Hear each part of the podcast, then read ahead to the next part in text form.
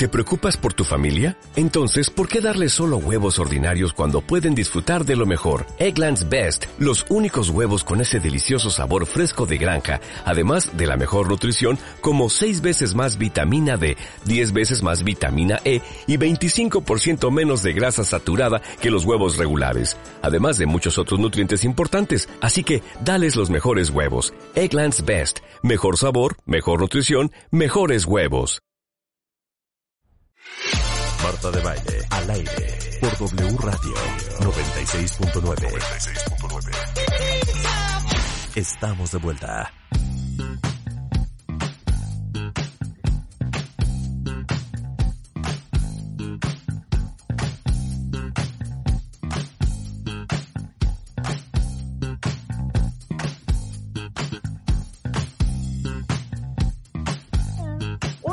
Discutidera en este corte comercial. De verdad, ¿saben qué difícil es controlar a Tere Díaz?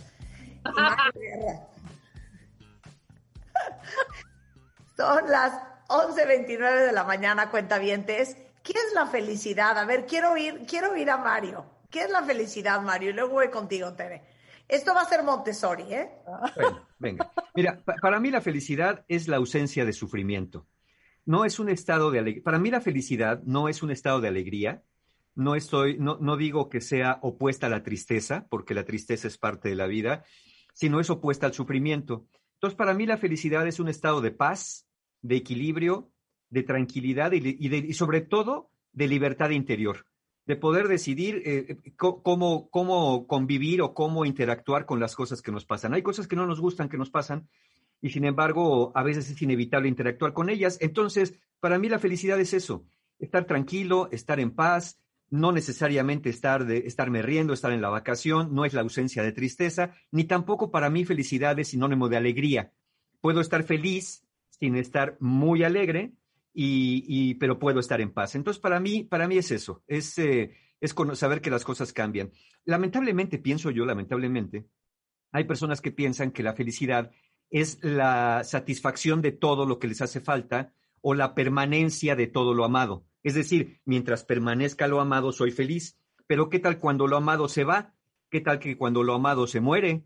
¿Qué tal que cuando lo amado ya no está? Entonces la felicidad se retira. Es disfrutar de lo que tenemos sin sufrir cuando se va demasiado y eh, buscar lo que queremos sin obsesionarnos con eso. Para mí eso sería la felicidad. Híjole, está en chino, ¿no? A ver, a ver, Tere, ¿qué es la No, felicidad? fíjate que para mí, voy, voy en la línea de Mario, ¿eh? Es una, es, creo para empezar, que hay una, voy a decir lo que no es, yo creo que hay una idea muy errónea en un mundo donde hay muchísima capacidad de satisfacer, confort, respuestas rápidas, todo se resuelve. Y aparte, no sé si estés de acuerdo conmigo, Mario, a raíz de veras del surgimiento de la psicología, esta como sobre eh, expectativa de una eh, satisfacción total, realización completa, estados de no sufrimiento, placer permanente, consecución de todos tus logros, para mí, súper irreal. O Pero sea, es que, es- ¿sabes qué? Está muy cañón lo que acabas de decir. Porque yo siento que hace 100 años las expectativas de felicidad eran muy diferentes a las que tenemos hoy. Hoy tenemos 300% de acuerdo. porque siento que en el mundo ser más feliz, en teoría, por los avances en medicina, en conectividad, en, en globalización, En libertad también. economía, libertad. Entonces puedo todo. son mucho más grandes hoy de lo que eran hace 100 años. Pero yo siento que la gente es menos feliz ahorita de lo que eran hace 100 años, Es- por ese sí. nivel de expectativa. Totalmente. Entonces, vamos a partir de eso para mí. El otro día salí a cenar, el otro día ya antes de la pandemia, y había una mesa de señoras entre 80 y 90, ya sabes, con crepecito, y les preguntamos, señoras, ¿dónde están? ¿Qué hacen aquí estas horas? ¿Dónde están sus esposos? Bromeando con ellas. No, no, no, ya eran todas viudas, no sé qué. ¿Y cómo les fue? Cuéntenos. Bromeando con las señoras. Eran hombres de bien, nunca nos faltó nada y nunca faltaron al hogar.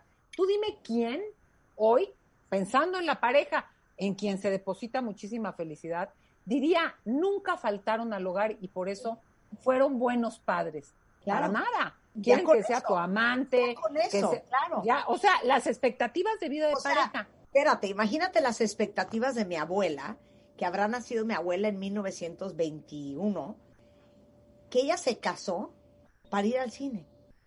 No, Imagínate. O sea, su expectativa era, qué padre poder ir al cine, me voy a casar. Primera, para mí es la primera acotación, que hay unas expectativas irreales de felicidad, de todo, de, de- en un mundo más individualista, todo merezco, todo tengo que tener, no es justo, ¿por qué a mí? ¿Por qué a mí?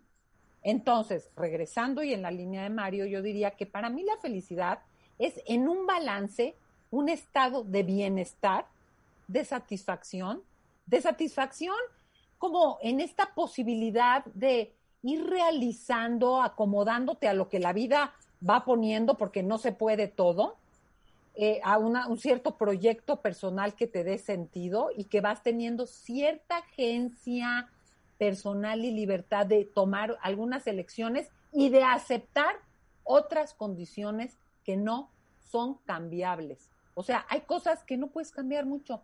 Y esa Pero capacidad de aceptación para ver lo que sí hay y no, porque los más de- desdichados siempre están en mi mamá no me dio, mi, eh, la pareja no, pero, me, pero esto, pero yo quería este trabajo y me dieron el otro.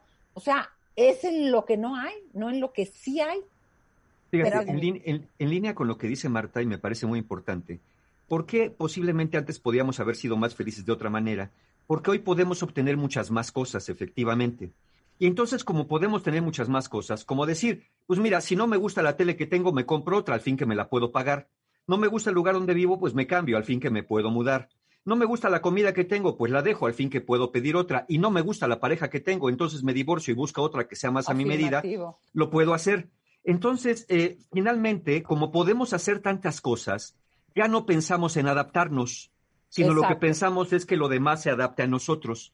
Pero como lo demás nunca se va a adaptar a nosotros, somos muy infelices cuando lo somos, porque finalmente nada nos va a dar satisfacción desde afuera, porque los, insatisfechos somos nosotros. Estamos Claro. buscando algo que se adapte a la medida de cómo somos, cuando ni siquiera tenemos idea de cómo somos ni de lo que queremos. Exactamente. Fíjate que yo pienso en, tu, en la línea, porque tú dices como dice Marta, pero yo siempre digo como dice Mario, en la Vamos línea de Mario. cadenita. Sí. Este, es, yo pienso mucho en los chocolates. A mí me encantan los chocolates y cuando yo era chiquita, que ya hace tiempo, había tres marcas que todavía hay. Entonces, eh, te querías atascarte, te cabía un Carlos V, un Tilarín y un Turín. Ahora vas a las chocolaterías, yo, yo tengo hasta taquicardia, ¿eh? Porque digo, es que quiero este, pero quiero el relleno de no sé qué, pero hay de menta, hay 400 y te caben cuatro, o sea, te atascas, te caben cinco, no te cabe más. Y yo creo que esa idea de lo- los chavos en las fiestas están aquí, pero están viendo dónde está y le dan el pitazo que mejor allá. Esta sensación de que puedo más, puedo todo, sin entender que nuestra eh, capacidad psíquica, física, tiempo, espacio, energía, te da para, para uno algo. Se hace más difícil la elección porque crees que hay tanto, puedo todo, podría tener un millón de amigos, voy a ser poliamoroso, puedo tener eh, eh, tres carreras. Yo creo que eso genera una ansiedad que para mí, y tú lo dijiste al principio, Mario, parte de la, de la felicidad es una, una cierta paz interior. Genera mucha intranquilidad la sensación de creer, puedo todo, debería de hacer más, nada es suficiente. Claro, y de Todo- lo que me estoy perdiendo, ¿no? De todo Lo que me estoy perdiendo. Yo me acuerdo cuando era niño, a mí me gustaba mucho ver la tele cuando era niño, y yo veía mucho el Canal 5, las caricaturas de Box Bunny, y nada más había el 2, el 4, el 5, el 8, el, El 11, 11. que, el 11 y el 13. Eran Ajá. los únicos canales que había. No había, no había manera de ver otra cosa. No había DVDs, no había, bueno, todavía ni videocaseteras cuando era yo niño. Entonces, o Y me chutaba yo que esos parar para canales. cambiarle, ¿eh? Que a Sí, veces ah, no, tenías que pararte para cambiarle y moverle a la sintonía fina. Sí. Yo todavía tenía tele de bulbos y le daba un guamazo para que jalara. Entonces, finalmente era eso. O te adaptabas a lo que había y te la pasabas bien. Ahora te puedes pasar horas con el control remoto moviéndole entre una y otra y otra aplicación que tiene cientos de opciones en las cuales a veces no nos quedamos en ni una o nos, o nos amarramos a una serie, nos la echamos toda la noche hasta que vomitamos y ya después no sabemos qué ver. Entonces, eh, es, es curioso que más, más oferta es menor satisfacción y cuando eh, había poco éramos más, más satisfechos. E- Eso es, para mí la felicidad es la satisfacción con lo que se tiene, sin desear de buscar lo que se quiere y obviamente pasando por transiciones dolorosas, pero las cuales no tendríamos que sufrirlas eternamente.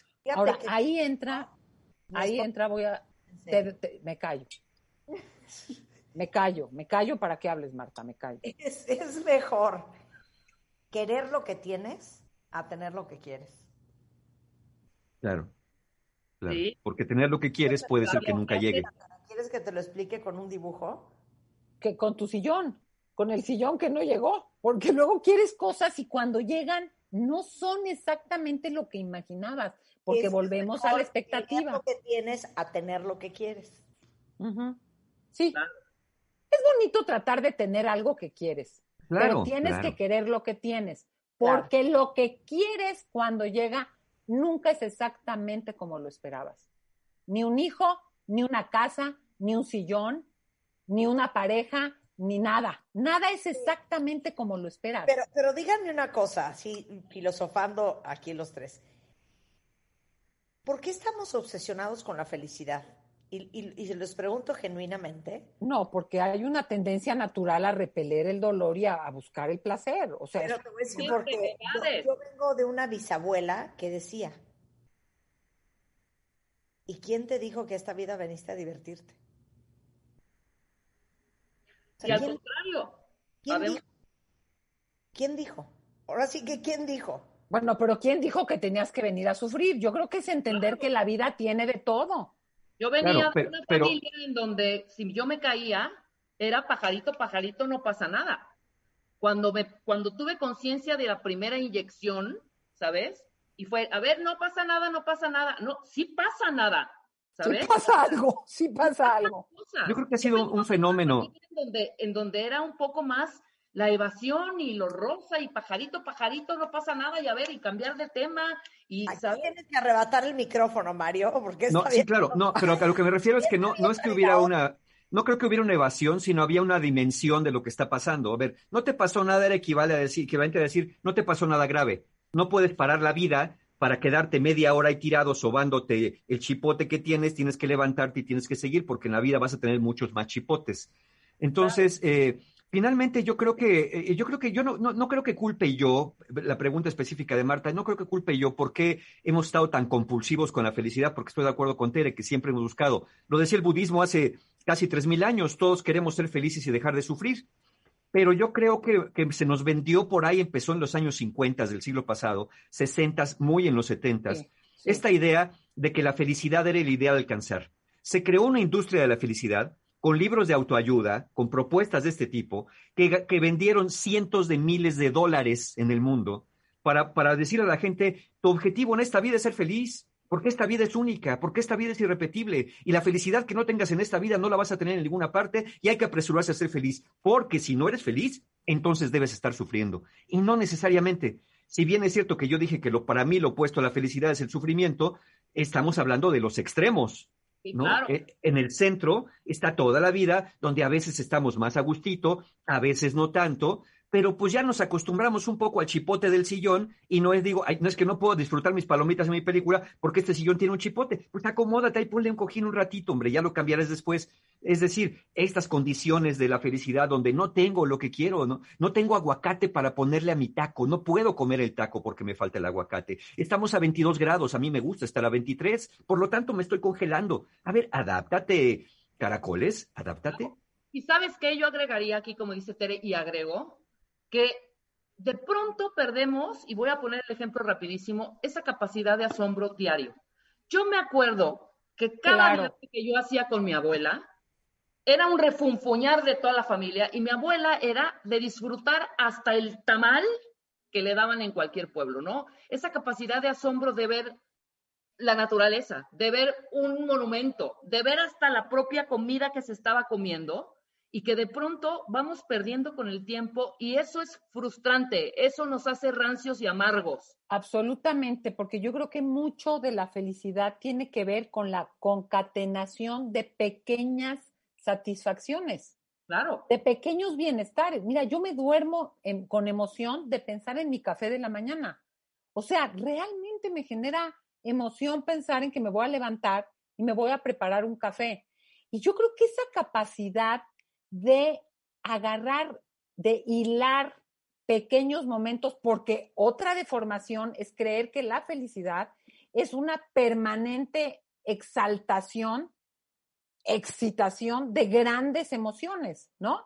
Hay, un, te puedes quedar pegado a una, sobre, a una necesidad de sobreestimulación si no todo te parece plano, bofo y aburrido.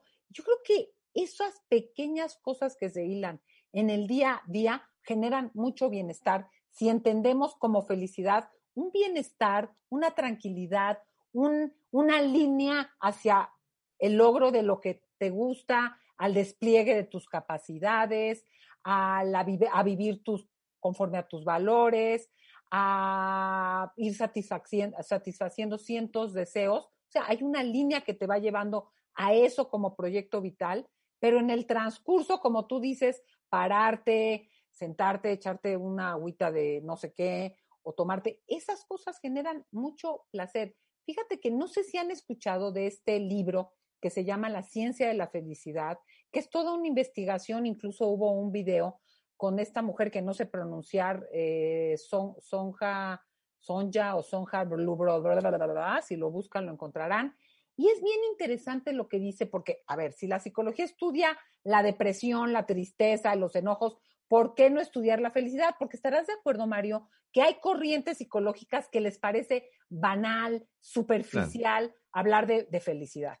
Y estos hacen toda una investigación en donde eh, dicen que más o menos el 50% de este estado de bienestar, alegría, optimismo, positivismo, es, es medio genético. O sea, que nacemos, no somos una tábula rasa. La lotería nacemos, claro, hay ¿Eh? gente que nace con ello y hay gente el que no. El ceño fruncido. Hay quien nace con el ceño fruncido.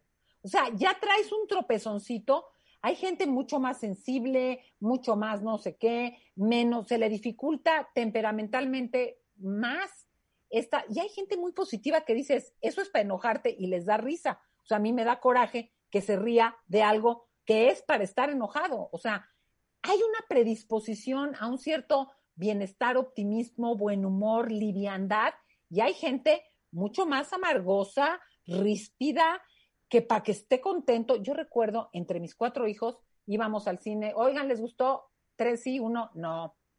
Ibas la pizza, está buena, eh, le falta. O sea, hay quien le cuesta más en general, 50%. Creo que con toda esta modificación que ha habido en las neurociencias, sabemos que lo genético tiene por dónde trabajarse. Pero esta investigación dice, por ejemplo, afirmativo, 10%. Híjole, pero ¿sabes una cosa? Cuando hay esas características, hay que disociar, cuando hay alguien de ceño fruncido de naturaleza, que están sufriendo. O sea, ya hay que decir, no, no, o sea, no es el más wow, qué mal, lo máximo, me encantó, soy feliz, pero tampoco es un sufrimiento perturbador, ¿eh? Es un estado ahí medio quejoso, más bien Hasta su amargura les viene bien, sí, por así decirlo. Pero así, qué bruto, qué manera de sufrir. Oye, porque, ¿sabes que Yo tenía un hijo que decía, es que ustedes solo quieren que esté contento. Exacto. La queja es que ustedes solo quieren que me divierta. Solo quieren que esté contento. No queremos que te la pases mal. Pero imagínate, casi déjenme estar de jeta. Déjenme estar de jeta. ¿Eh? 50% es genética. Genético. Lete el libro. 10% es circunstancial, que ahí la gente hace apuestas grandísimas. Si me caso, si tengo este coche, si compro tal cosa, si hago tal maestría, si me no sé qué, si mi pareja, si tengo un hijo, 10% tiene que ver con circunstancias. 40% actitud. 40% actitud. ¿qué hago? ¿Qué es lo que decía Mario? ¿Qué hago con lo que tengo? ¿Qué hago? ¿Cómo abordo desde mis capacidades, desde mis destrezas, desde mis valores, desde mis gustos? ¿Cómo abordo la vida? Y ahí es donde entra la gama que alguien tiene que ver con el ejercicio físico, alguien es la parte social, alguien es la parte altruista, porque también tiene que ver con quién uno es y los contextos en los que ha vivido.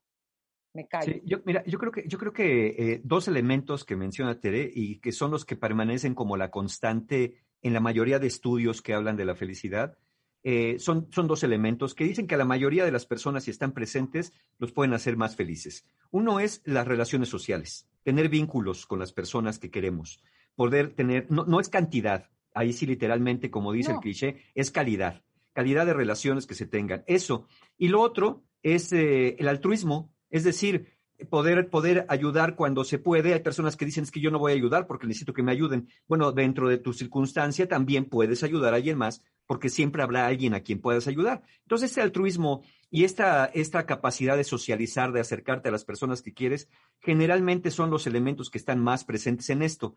Ahora bien, también es cierto que aquellas Mario, personas que ¿puedo son... decir algo a lo, a Sí, lo sí, que estás ven. diciendo? Venga, échale. Esto que dices me parece central, te voy a decir por qué. Porque creo que pocas cosas generan tanta infelicidad como mirarte el ombligo todos los días. Es que Sí. no me dieron, es que no me salió. Yo creo que esa capacidad de trascenderte y mirar un poco al otro y generar un, cambio, a pesar de que tú, yo creo que a mí de las cosas que me han rescatado en momentos de real sufrimiento, es decir, a pesar de que le estoy pasando mal, si puedes tocar a alguien y- y generar, o sea, salirte de tu abrume y malestar. Creo que esto que dices del altruismo, digo, hay quien se le da al voluntariado, las misiones, Claro. estar nada más autocentrado en qué siento, qué no tengo, qué me dieron, qué me quitaron, qué no me salió, es central para el bienestar. Me Sí, son personas que dicen, yo me he enfregado matando, trabajando para tener, no le voy a dar nada a nadie, pero no, no estamos pidiendo dinero, lo que estamos diciendo es tiempo, es mirar al otro. Nada más, a veces hacerle saber al otro que ahí está y mirarlo, crea un cambio en el otro. Entonces, eh, creo que es fundamental. Entonces, relaciones, relaciones, eh, vínculos amorosos, afectivos con personas, amigos, familia, sí, hijos, pareja, padres, abuelos, quien esté cerca, es, es fundamental. Y poder mirar al otro. En esta parte del otro también existe y el otro también tiene necesidades igual que yo y tiene gustos y disgustos igual que yo. Entonces tenemos que aprender a convivir con el otro razonablemente bien y no tratar del otro que el otro sea lo que yo quiero que sea. Porque cuando nosotros queremos que otra persona cambie de la manera que, nosotros creemos que es lo correcto cambiar, realmente lo que le estamos diciendo a esa persona es no te acepto, no te acepto y estás mal y por lo tanto deberías comportarte como yo digo porque eso es lo correcto. Y entonces ahí empieza a haber problemas. Es cuando también creo que no contribuye a la felicidad volverse ni proselitista de la felicidad ni proselitista de la amargura. Es decir, cada quien puede ser tan feliz y tan amargo como quiera, pero no andarlo difundiendo, ¿no? Como Exacto. personas, no, no puede estar feliz, ve, con la pandemia, no se puede. O Ay, los que están, No. agradece que el virus llegó para mostrarnos algo. Yo creo que tampoco por ese camino. Ni por un lado, ni agradecer a la pandemia, ni maldecir a la pandemia, sino decir, pues aquí está la pandemia y estamos en pandemia, vamos a ver qué hacemos con eso, para adaptarnos en lo que se va y no estar sufriendo innecesariamente. Agrego, agrego que yo creo que el desarrollo de genuinos intereses y pasiones y destrezas producen mucha satisfacción. Fíjate que yo por ahí leía y lo, lo hago y lo digo, pocas cosas generan tanta insatisfacción o frustración como no el como el no desarrollo de tu propio potencial. Yo creo que el uso, el despliegue de competencias, ¿no? Que pueden ser artísticas, físicas, intelectuales, sociales, genera mucha satisfacción. Y ahí entra el trabajo de autoconocimiento, porque cada quien con sus habilidades, competencias, destrezas, virtudes, puedes tener, puedes hacer de eso un placer personal y también un impacto social, o sea, un cambio social. Pero el decir, soy bueno para esto y me sale, me, gusta, me interesa hacer esto y lo aprendo, tengo la inquietud de conocer sobre tal cosa y lo desarrollo, creo que ese autoconocimiento y despliegue de las propias competencias e intereses genera bastante satisfacción. Por eso es tan singular el camino a la felicidad, por hablar del término como, como lo estamos mencionando, como personas hay, porque cada uno es muy singular. Y habrá quien le dé por esto y habrá quien pueda con esto y habla. Y tiene que ver con el autoconocimiento, porque si yo quiero ser feliz haciendo lo que los otros, ay, ¿por qué él habla 16 idiomas? Ay, pero ¿por qué tales le gusta tanto el deporte y es tan buen y disfruta tanto con el ejercicio? Ay, pues es que todos tenemos, como decíamos en otros programas, alguna caja de colores. Habrá quien tiene tres colores, otros 28 y otros a lo largo de la vida, pues te vas agarrando distintos colores. Pero con tu caja de colores puedes pintar muchas cosas y es cómo las uso. Y yo creo que eso tiene que ver con autoconocimiento y uso, hacer, o sea, hacer de mi mejor parte, pues mi mayor parte, usar mis colores para hacer lo mejor que pueda pintar con ellos, pues. Claro, y mira, muy de la mano con esto, muy brevemente, es esta parte donde yo creo que ya hay personas que nos están escuchando ahorita, cuentavientes, que ya tienen las causas y condiciones para ser felices, pero no lo son porque dicen que como están, no es como deberían estar, que lo que tienen no es lo que deberían tener. Creencias erróneas, ¿eh? Yo creo que, exacto, yo creo que el tamaño de la infelicidad viene de la mano de la realidad, de las cosas como son, con el diferencial de cómo yo digo que deberían de ser. ¿Qué es lo que yo digo que debería estar teniendo a esta edad? ¿Con quién debería estarme frecuentando en este momento de mi vida? ¿Qué debería ya haber logrado? Ya ves que te decían, ¿no? Si llegas a tal edad y no tienes tal cantidad de dinero en el banco, fracasaste. Si llegas a tal edad y no tienes tantos hijos, no lo hiciste bien. Si llegas a tal edad y no has conocido tal cosa, entonces no eres una persona completa. Entonces, todo lo que decimos que deberíamos de tener, lo que deberíamos de ser y lo que deberíamos de hacer, si no lo tenemos, nos hace muy infelices, aunque lo que estemos viviendo sea bueno aunque eso nos traiga paz, pero siempre estamos pensando, es que no logré esto, es que no tengo aquello, es que me falta lo otro. Miren, lo que nos da sufrimiento, eh, podemos decir, son tres fuentes eh, fundamentales. No tener lo que deseamos, tener lo que no deseamos y separarnos de lo que se ama. Esas tres cosas nos pueden hacer muy infelices. Siempre que nosotros digamos que eso no debería ocurrir. Es que no tengo dinero, no tengo amor, no tengo salud, no tengo la confirmación, no tengo la certeza, no tengo buena reputación, o como dije, tener lo que no se quiere, una enfermedad, eh, la pobreza, cuando alguien me niega algo. La pandemia. la pandemia, ¿no? O separarnos de lo que se ama, como cuando dije, cuando alguien muere, cuando alguien se va, cuando algo se pierde, sufrimos mucho, mucho más por lo que decimos que debería de ser que por lo que realmente es. Claro, si una persona llega a cierta edad o tiene cierta enfermedad, a veces es natural que lo que ocurra es que, el, cuerpo no resiste y la persona se vaya. Pero actuamos como si esto fuera indebido, como si eso fuera incorrecto, como si eso no tuviera que haber pasado nunca. la, cuestión es que estamos sujetos a ese tipo de cosas. Vivimos y, y la vida humana es vulnerable de muchas maneras. Claro. Ahora, regresando del corte, quiero explorar dos cosas. Una. A ver la diferencia entre la alegría y la felicidad. Porque justamente hablando de lo que acaba de mencionar Tere sobre la gente que nace naturalmente con una personalidad más predispuesta a ser feliz, hay mucha gente que es que tiene una, un, un carácter o un temperamento, una personalidad alegre, que todo el mundo confunde con que es feliz. Vamos a hablar de eso y vamos a hablar de la obligación de todos de producir felicidad al regresar con Mario Guerrita Díaz. No se vayan. Estamos donde estés. Escucha todos nuestros playlists y contenidos en Spotify. Búscanos como Marta de Baile. Marta de Baile. Ghost Global. Las 12 y 8 de la tarde en W Radio. Estamos con Mario Guerra y Tere Díaz carcajeándonos y hablándonos de la felicidad. Pero les voy a dar dos felicidades. Miren, produce mucha felicidad estar bien descansado y dormir bien. Y hemos hablado mucho y me han preguntado mucho en redes que cómo se llama la melatonina de liberación prolongada, la cual recomiendo, y se llama Chronocaps. Eh, para todos los que tengan insomnio, que no descansan bien, el 20% de los, de los mexicanos sufren de insomnio. Y normalmente creemos que el insomnio es solo perder el sueño, pero también puede ser que se despierten varias veces en la noche, estar con el ojo pelón desde las 5 de la mañana o dormir un buen rato pero no poder descansar nada. Y esto obviamente tiene que ver con el estrés, con la ansiedad, con el encierro. Y eh, déjenme decirles que ChronoCaps es melatonina de liberación prolongada.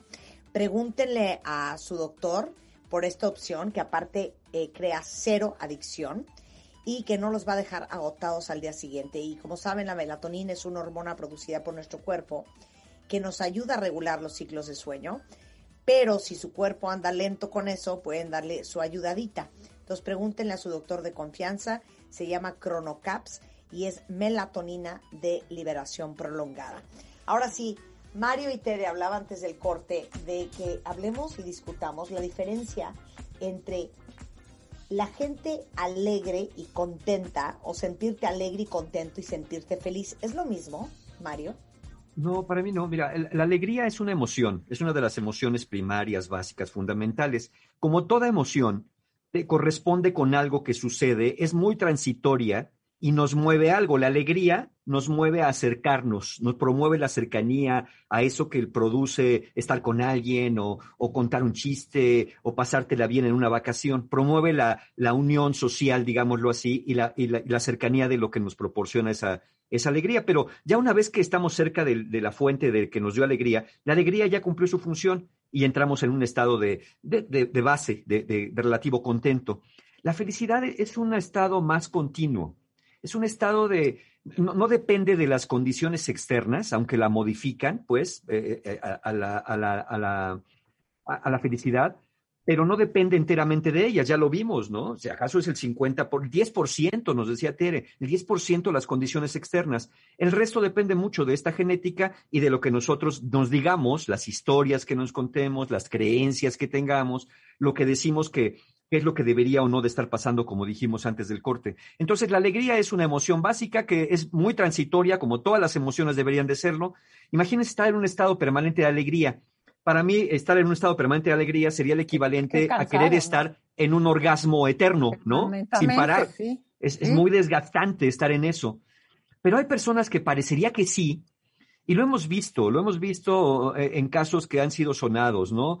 Por ejemplo, eh, personas que se dedican a la comedia. Tenemos el caso de Robin Williams, donde pareciera ser una persona compulsivamente alegre, ¿no? Y finalmente nos enteramos, hay estudios que lo afirman por ahí, que de pronto las personas que se dedican a la comedia, pues no siempre son personas eh, que son felices, ¿no? Pueden producir comedia, pero no necesariamente. Son personas normalitas, pero las personas creen que son más felices porque se la pasan broma tras broma, tras broma, tras broma. Pero ese sería un estado más compulsivo, ¿no? Risa y risa. Y no oh, necesariamente estar risa y risa es que seas más feliz, puede ser que estés más alegre. De hecho, un borracho puede estar risa y risa cuando les da por eso, ¿no? Cuando toman del chistoso y no digamos que esa persona en la vida tendríamos que decir que necesariamente es feliz, ya de que le, entra el alcohol con singular alegría, pues ya hay algo más por ahí que lo está rondando. Yo creo que esto entras a un territorio muy interesante, Mario, porque hay una parte yo en momentos de, cierto mm, sufrimiento, pesadez, esta sensación de un poco depre, a veces busca ciertas estimulaciones que te lleven a un equilibrio. Yo creo que lo importante es la conciencia, ¿no?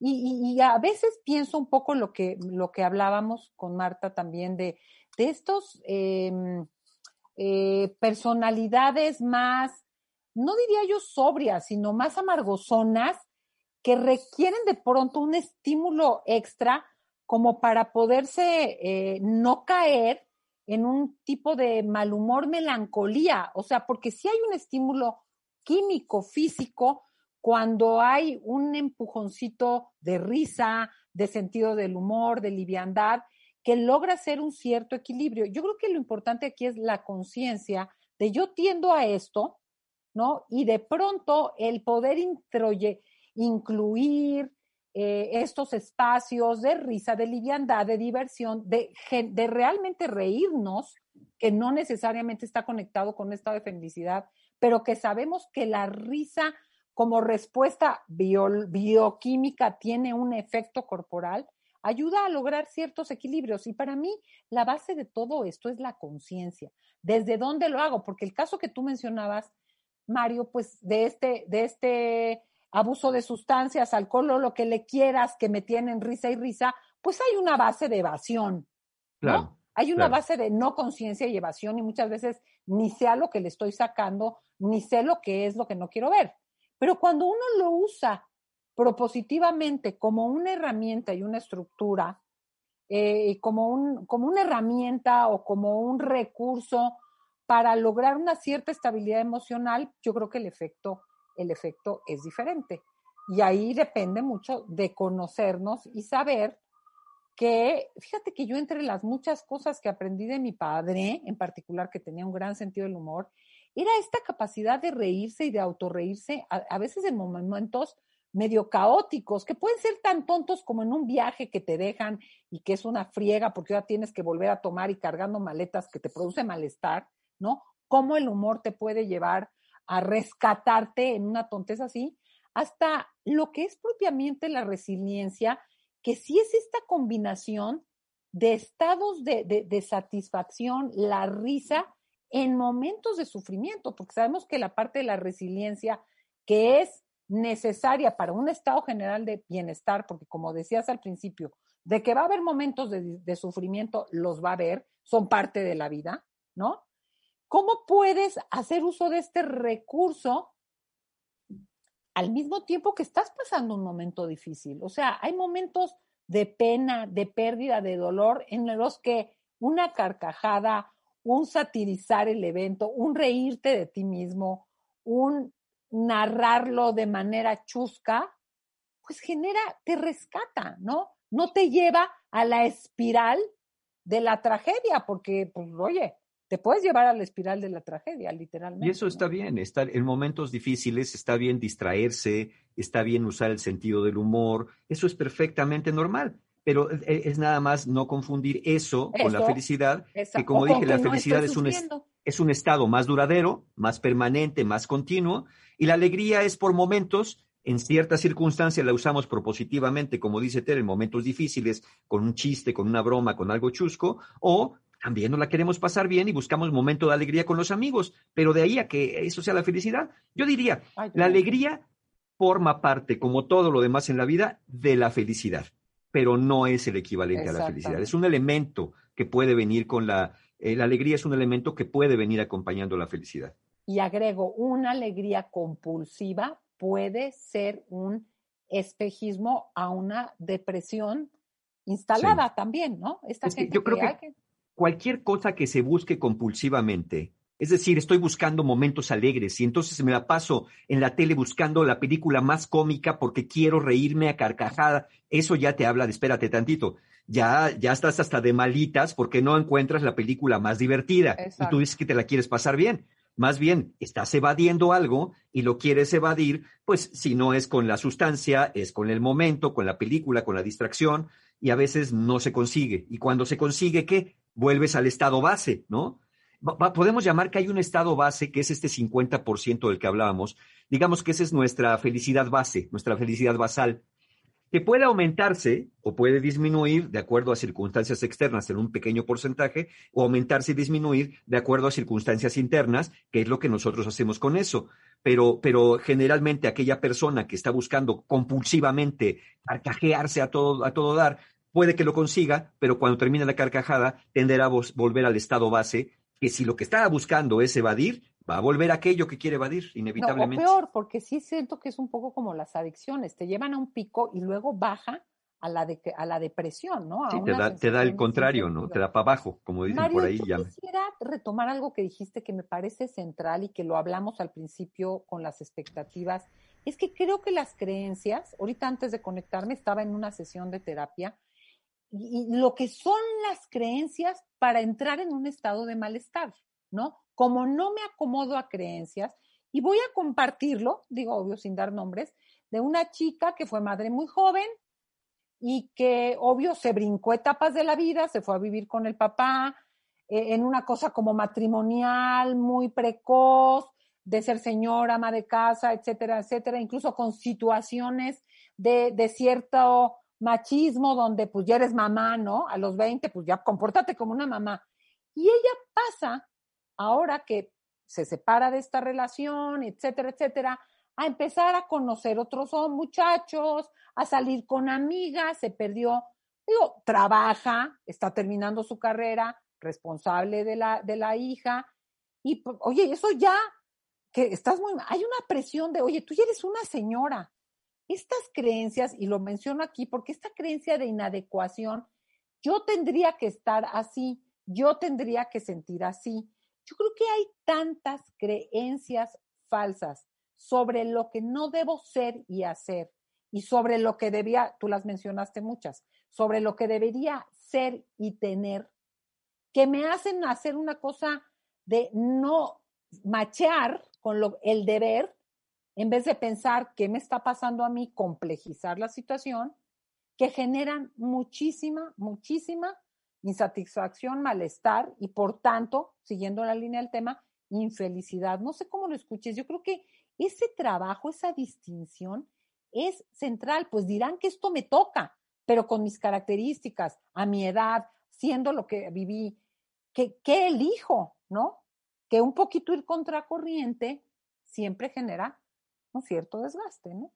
Sí, claro, pero esa contracorriente puede ser que venga de los demás que te dicen lo que tendrías que estar haciendo, pero principalmente viene de adentro, donde yo le hago eco a esas cosas, así, tienen Exacto. razón, yo debería, yo no debí tener hijos tan pronto, yo no tendría que haber vivido con este hombre, yo tendría que haber vivido vida de otra manera. Uy, ¿te imaginas que yo hubiera hecho? Sí, pues ni te imagines, porque no, e- ese hubiera Eso no, no es la realidad, ya no no fue. Y lo que hay es esto, esto es lo que hay. Y esto que hay es tu materia prima. Y si la materia prima que hay te da asco, difícilmente vas a poder hacer algo con ella. Si estás enojada con la materia prima, dif- difícilmente vas a poder hacer algo con ella. E- Y no implica conformarse, porque muchas personas dicen, ah, bueno, entonces para ser feliz hay que conformarse y ya, no, no aspirar a más. No, jamás hemos dicho eso. Eh, Lo que estamos diciendo es que para, para buscar las condiciones de la felicidad, debemos encontrar satisfacción en lo que tenemos, aun cuando después estemos aspirando a otra cosa. Pero si no hay satisfacción en el momento presente, difícilmente voy a poder lograr algo más porque no estoy a gusto conmigo, porque estoy muy infeliz. Y cuando uno no está a gusto consigo mismo, no dan ganas de nada, no dan ganas de estudiar, no dan ganas de aprender, no dan ganas de reírse. Lo que dan ganas es de que se apague este planeta y no volver a saber de él. Entonces la idea con esto es encontrar esto. Bueno, sí, a lo mejor no es lo que podía haber hecho si hubiera tomado otro camino. Pero ¿qué crees? Que no tomé ese otro camino. Porque ¿de qué sirve? Hay un poema por ahí que dice más o menos, que si en lugar de haber dado vuelta a la derecha hubiera dado vuelta a la izquierda, qué diferente ser- sería mi vida. Pero nunca di vuelta a la izquierda, sino di vuelta a la derecha. Exacto. Ese es el camino que tomaste, es el camino de tu vida y ese es lo que es. Entonces, esto es tu realidad. A partir de ella, ¿qué vas a hacer? No cómo vas a cambiar la realidad. Eso es imposible de cambiar. Fíjate que rescato dos cosas muy importantes de lo que dices. Uno es la distinción entre conformismo y aceptación. Es que Claro. aceptar, porque volvemos a lo que comentábamos hace rato. Ahora con este espejismo de todo lo puedo, todo se puede, decrétalo y lo tendrás, haz afirmaciones, yo creo que hace mucho daño. Claro que afirmaciones, decretos positivos ayudan a estar diciendo estoy jodida, me lleva la chingada todo el santo día pero, pero no es así la realidad. O sea, hay cosas que se tienen que aceptar porque no se pueden mover de la manera que quieres, como quieres, aunque haya un margen de acción. Entonces, no es conformismo. Y la otra, la distinción entre conformismo y aceptación. Y la otra es la creencia de lo pude haber hecho mejor. O sea, no hay vidas perfectas. Si yo les preguntara a cada uno de ustedes todo lo que no, no debimos haber hecho, yo, al educar a mis hijos, al elegir esto, al tomar ciertas decisiones de haber hecho esto en vez del otro, o sea, todo lo que, pues no existen vidas perfectas. Uno construye a través de, de, pues, de, de- pruebilla y error, ¿no? Y hace, bueno, tratas de hacer las menos mega cagaderas posibles, obviamente, el mayor grado de conciencia y responsabilidad, pero no existen vidas perfectas, ¿no? Es que si hubiera, pues es que hiciste lo mejor que pudiste con lo, lo que había, lo que veías, lo que tenías, ¿no? Lo que hay, Con efectivamente esto lo que hay. podemos hacer una pausa rapidísimo Claro. Dale. y regresamos después del corte. Pensamientos finales, no se vayan. Suscríbete a Marta de Baile en YouTube. No te pierdas los de Baile Minutos, de Baile Talks y conoce más de Marta de Baile y nuestros especialistas. Marta de Baile, Goose Global.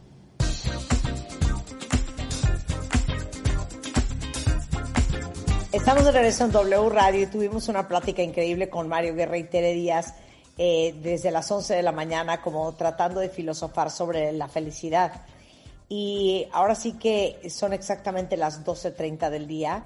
Nos quedan, eh, para ser precisos, 13 minutos. Les doy 6.3 y 6.3. Ok. para que para que terminemos de elaborar. Hay mucha gente que está totalmente de acuerdo con, con nosotros y que, y que cree en algo que vale la pena que toquemos, que es, yo siempre he pensado que parte de nuestra obligación de ser feliz tiene que ser con no hacerle la, miser- la vida miserable a quienes nos rodean. Híjole, Y lo siento. esta por felicidad también es un cierto grado de responsabilidad de producir la vida, de inventarte y provocar y hacer y ejecutar cosas que te hagan personalmente feliz y que para cada, cada persona es totalmente diferente. Sí, Estoy sí, dejamos- totalmente de acuerdo. Dejémonos de lo correcto o lo incorrecto, es qué cosa es lo que tú quieres, qué es lo que te hace feliz, pero sobre todo darse cuenta. Sí es verdad que hay muchas cosas que pueden no estar como queremos, pero el problema no es cómo están, el problema es que decimos que no las queremos así, y ese es parte del problema. No quiero, que, no quiero decir que haya que amar la pérdida, ni amar la muerte, ni amar la desgracia, simplemente no hacer de ello un problema en nuestras vidas. Por ejemplo, la- ¿es, es la muerte de un ser querido algo a resolver? O sea, es que, fíjate que tengo un problema, que se murió mi mamá. Ajá, ¿cuál es el problema? No, pues ¿cómo cuál es el problema? Se murió mi mamá. Pero, pero ¿por qué sería ese un problema? Un problema es algo a resolver. La muerte de alguien es algo a aprender a vivir con esa ausencia. Entonces, a lo que me refiero, hay muchas Aceptar. cosas, y lo dijo Tere, muchas cosas que no se pueden cambiar. La mayoría de las cosas que pasan afuera no está dentro de nuestro mundo cambiarlo. Lo que está en nuestra, en nuestra forma de cambiar es la manera de relacionarnos con eso y no hacer de las eh, desventajas, no hacer de las circunstancias de la vida un problema. Y a veces hacemos eso, construimos problemas de las circunstancias. Como dije hace un momento, estar satisfechos con la vida presente nos permite construir una vida futura más satisfactoria. Estar insatisfechos o infelices con la vida presente, lo único que va a hacer es hacernos rumiar y estarnos quejando y buscando culpables afuera, porque eso es lo que luego hacemos. No puedo porque ya ves el coronavirus, la economía, el calentamiento global, las calamidades e injusticias sociales no me dejan ser feliz. No, no son las causas externas. Eres tú que creas un problema de esas causas externas.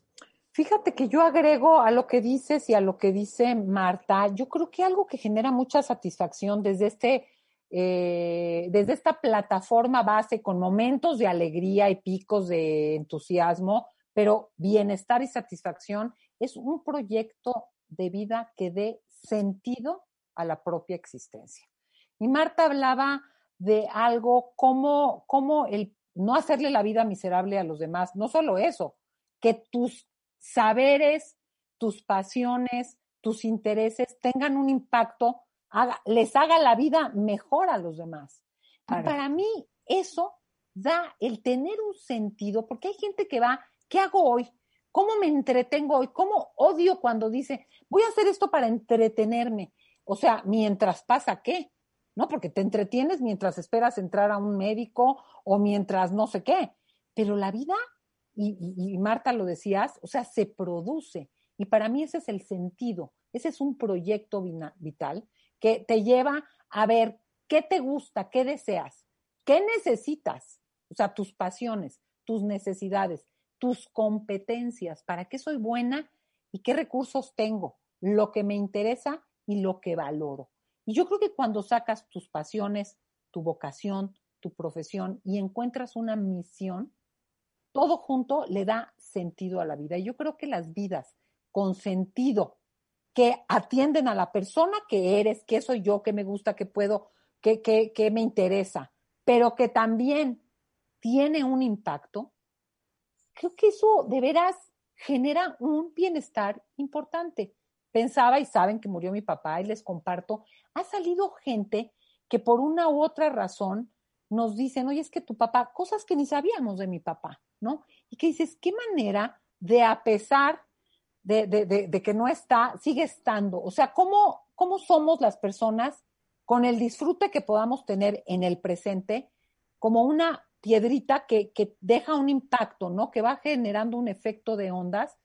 Y a mí eso me genera mucha satisfacción. O sea, no todo lo que construyo hoy se quedará para mí nada más, sino que el impacto de lo que hago va a tocar. Y alguien decía, la satisfacción de una vida también tiene que ver con las vidas que tocas. Entonces, yo creo que mucho de la satisfacción y la felicidad tiene que ver con el desarrollo del propio potencial. Paréntesis, mañana hay un taller sobre cómo construir una vida feliz, que tiene mucho que ver con la autoestima y autoconocimiento. Quien se interesa, ahí métase a mi página web, taller de autoestima, cómo construir la vida que quiero. Es con este desarrollo propio y con ese impacto a través de un proyecto de vida que a mí me haga sentido, no de un deber ser, porque tengo que ser buena, linda, bien portada. Entonces, yo, para mí, eso es central. Mario. Sí, yo creo que, mira, la felicidad no es, el problema no es el placer, la búsqueda del placer o el rechazo de la tristeza. El problema es la búsqueda compulsiva de la satisfacción, la búsqueda compulsiva del placer, una necesidad de estar bien, ese sería parte del problema, y un rechazo a toda experiencia triste, a toda experiencia que podríamos llamar negativa, al grado de no querer verla, al de no querer evitarla, no querer pensar en ella. Creo que eso da mucha infelicidad. Es la aceptación de las cosas como son, buscando cambiar y mejorar, pero sin esta ansiedad, sin estas ganas de me muero si no tengo esto y me muero si me pasa aquello. Esa sería la verdadera libertad, la verdadera libertad interior. Ver las cosas como son, aprender a vivir con ellas y como decíamos al principio, generaciones pasadas tenían que adaptarse a siete canales de televisión, a tres sabores de chocolate, a ciertas experiencias. Y hoy... A, un matrimonio. A un, matrimonio. Y, sabemos algo también, Marta. Los mejores restaurantes tienen cartas cortas. No tienen páginas y páginas y páginas de comida donde no sabes qué elegir. Tienen cartas cortas donde te ofrecen, ¿eh? donde te ofrecen algo que, que saben que es bueno y que puedes elegir. Bueno, eso una gran variedad de opciones, perdernos en eso. Yo entiendo que las, toda todo el, aparato económico está hecho para consumir y que hay muchas ofertas porque quieren que consumas todo, pero no lo podemos consumir todo, sino que aquello que consumamos no nos consuma a nosotros, que nosotros seamos los consumidores y no los consumidos. Creo que la felicidad va muy de la mano con eso. ¿Tú tienes eh, curso pronto, Mario? Tenemos, claro que sí, tenemos este sábado, este próximo sábado, por cierto, ahí los que tengan temas de pareja, eh, este quedan creo que dos lugares para el taller La Ciencia y Arte de Ser Pareja, que es un taller que do, imparto pocas veces al año y que es una manera excelente de comunicarse. Después tenemos el taller de pérdidas el 28 de marzo, donde voy a hablar por primera vez de pérdidas específicamente por, por el COVID, eh, es el taller Aprender de la Pérdida. Y tenemos también, en abril tenemos talleres El Viaje del Héroe, Relaciones Rotas, Conciencia para Amar, El Poder, el Perdón, todo siempre, siempre con mis amigos de encuentrohumano.com eh, hay un taller siempre en abierto en encuentrohumano.com. Sensacional. Qué maravilla. pues muchas gracias a los dos. Gracias, a ustedes, que tengan buen fin de semana y mañana buen día de la felicidad. Que sean felices. Exacto. Gracias. Muchas gracias. De verdad, gracias a los dos. Ay, qué bonito platicar con gente que cae bien, ¿no? Gente sabia. Otra felicidad, cuentavientes. Mañana 20 de marzo sale a la venta en ópticas Lux de todo el país la colección de Marta de Baile Eyewear y hoy a las 12 en punto de la noche en lux.mx pueden comprarlo, se los mandan a cualquier parte del país, pero lo más cool de todo, para todas las que nos escuchan en Colombia, en Ecuador, en Argentina, en Chile, en... Um, ¿Dónde más nos, nos mandan mucho? En Centroamérica, en Estados Unidos, en Europa les podemos mandar su colección o su, par de lentes o lo que quieran comprar directamente hasta donde estén en lux.mx. Si quieren ver la colección completa, si entran ahorita a lux.mx, ahí está, pero ya sale a la venta hoy a las 12 en punto de la noche, mañana 11 de la mañana en ópticas Lux de todo el país. Hola, buenos días, mi pana. Buenos días, bienvenido a Sherwin Williams. ¡Ey! ¿Qué onda, compadre? ¿Qué onda? Ya tengo lista la pintura que ordenaste en el ProPlus app. Con más de 6.000 representantes en nuestras tiendas listos para atenderte en tu idioma y beneficios para contratistas que encontrarás en aliadopro.com. En Sherwin Williams somos el aliado del PRO.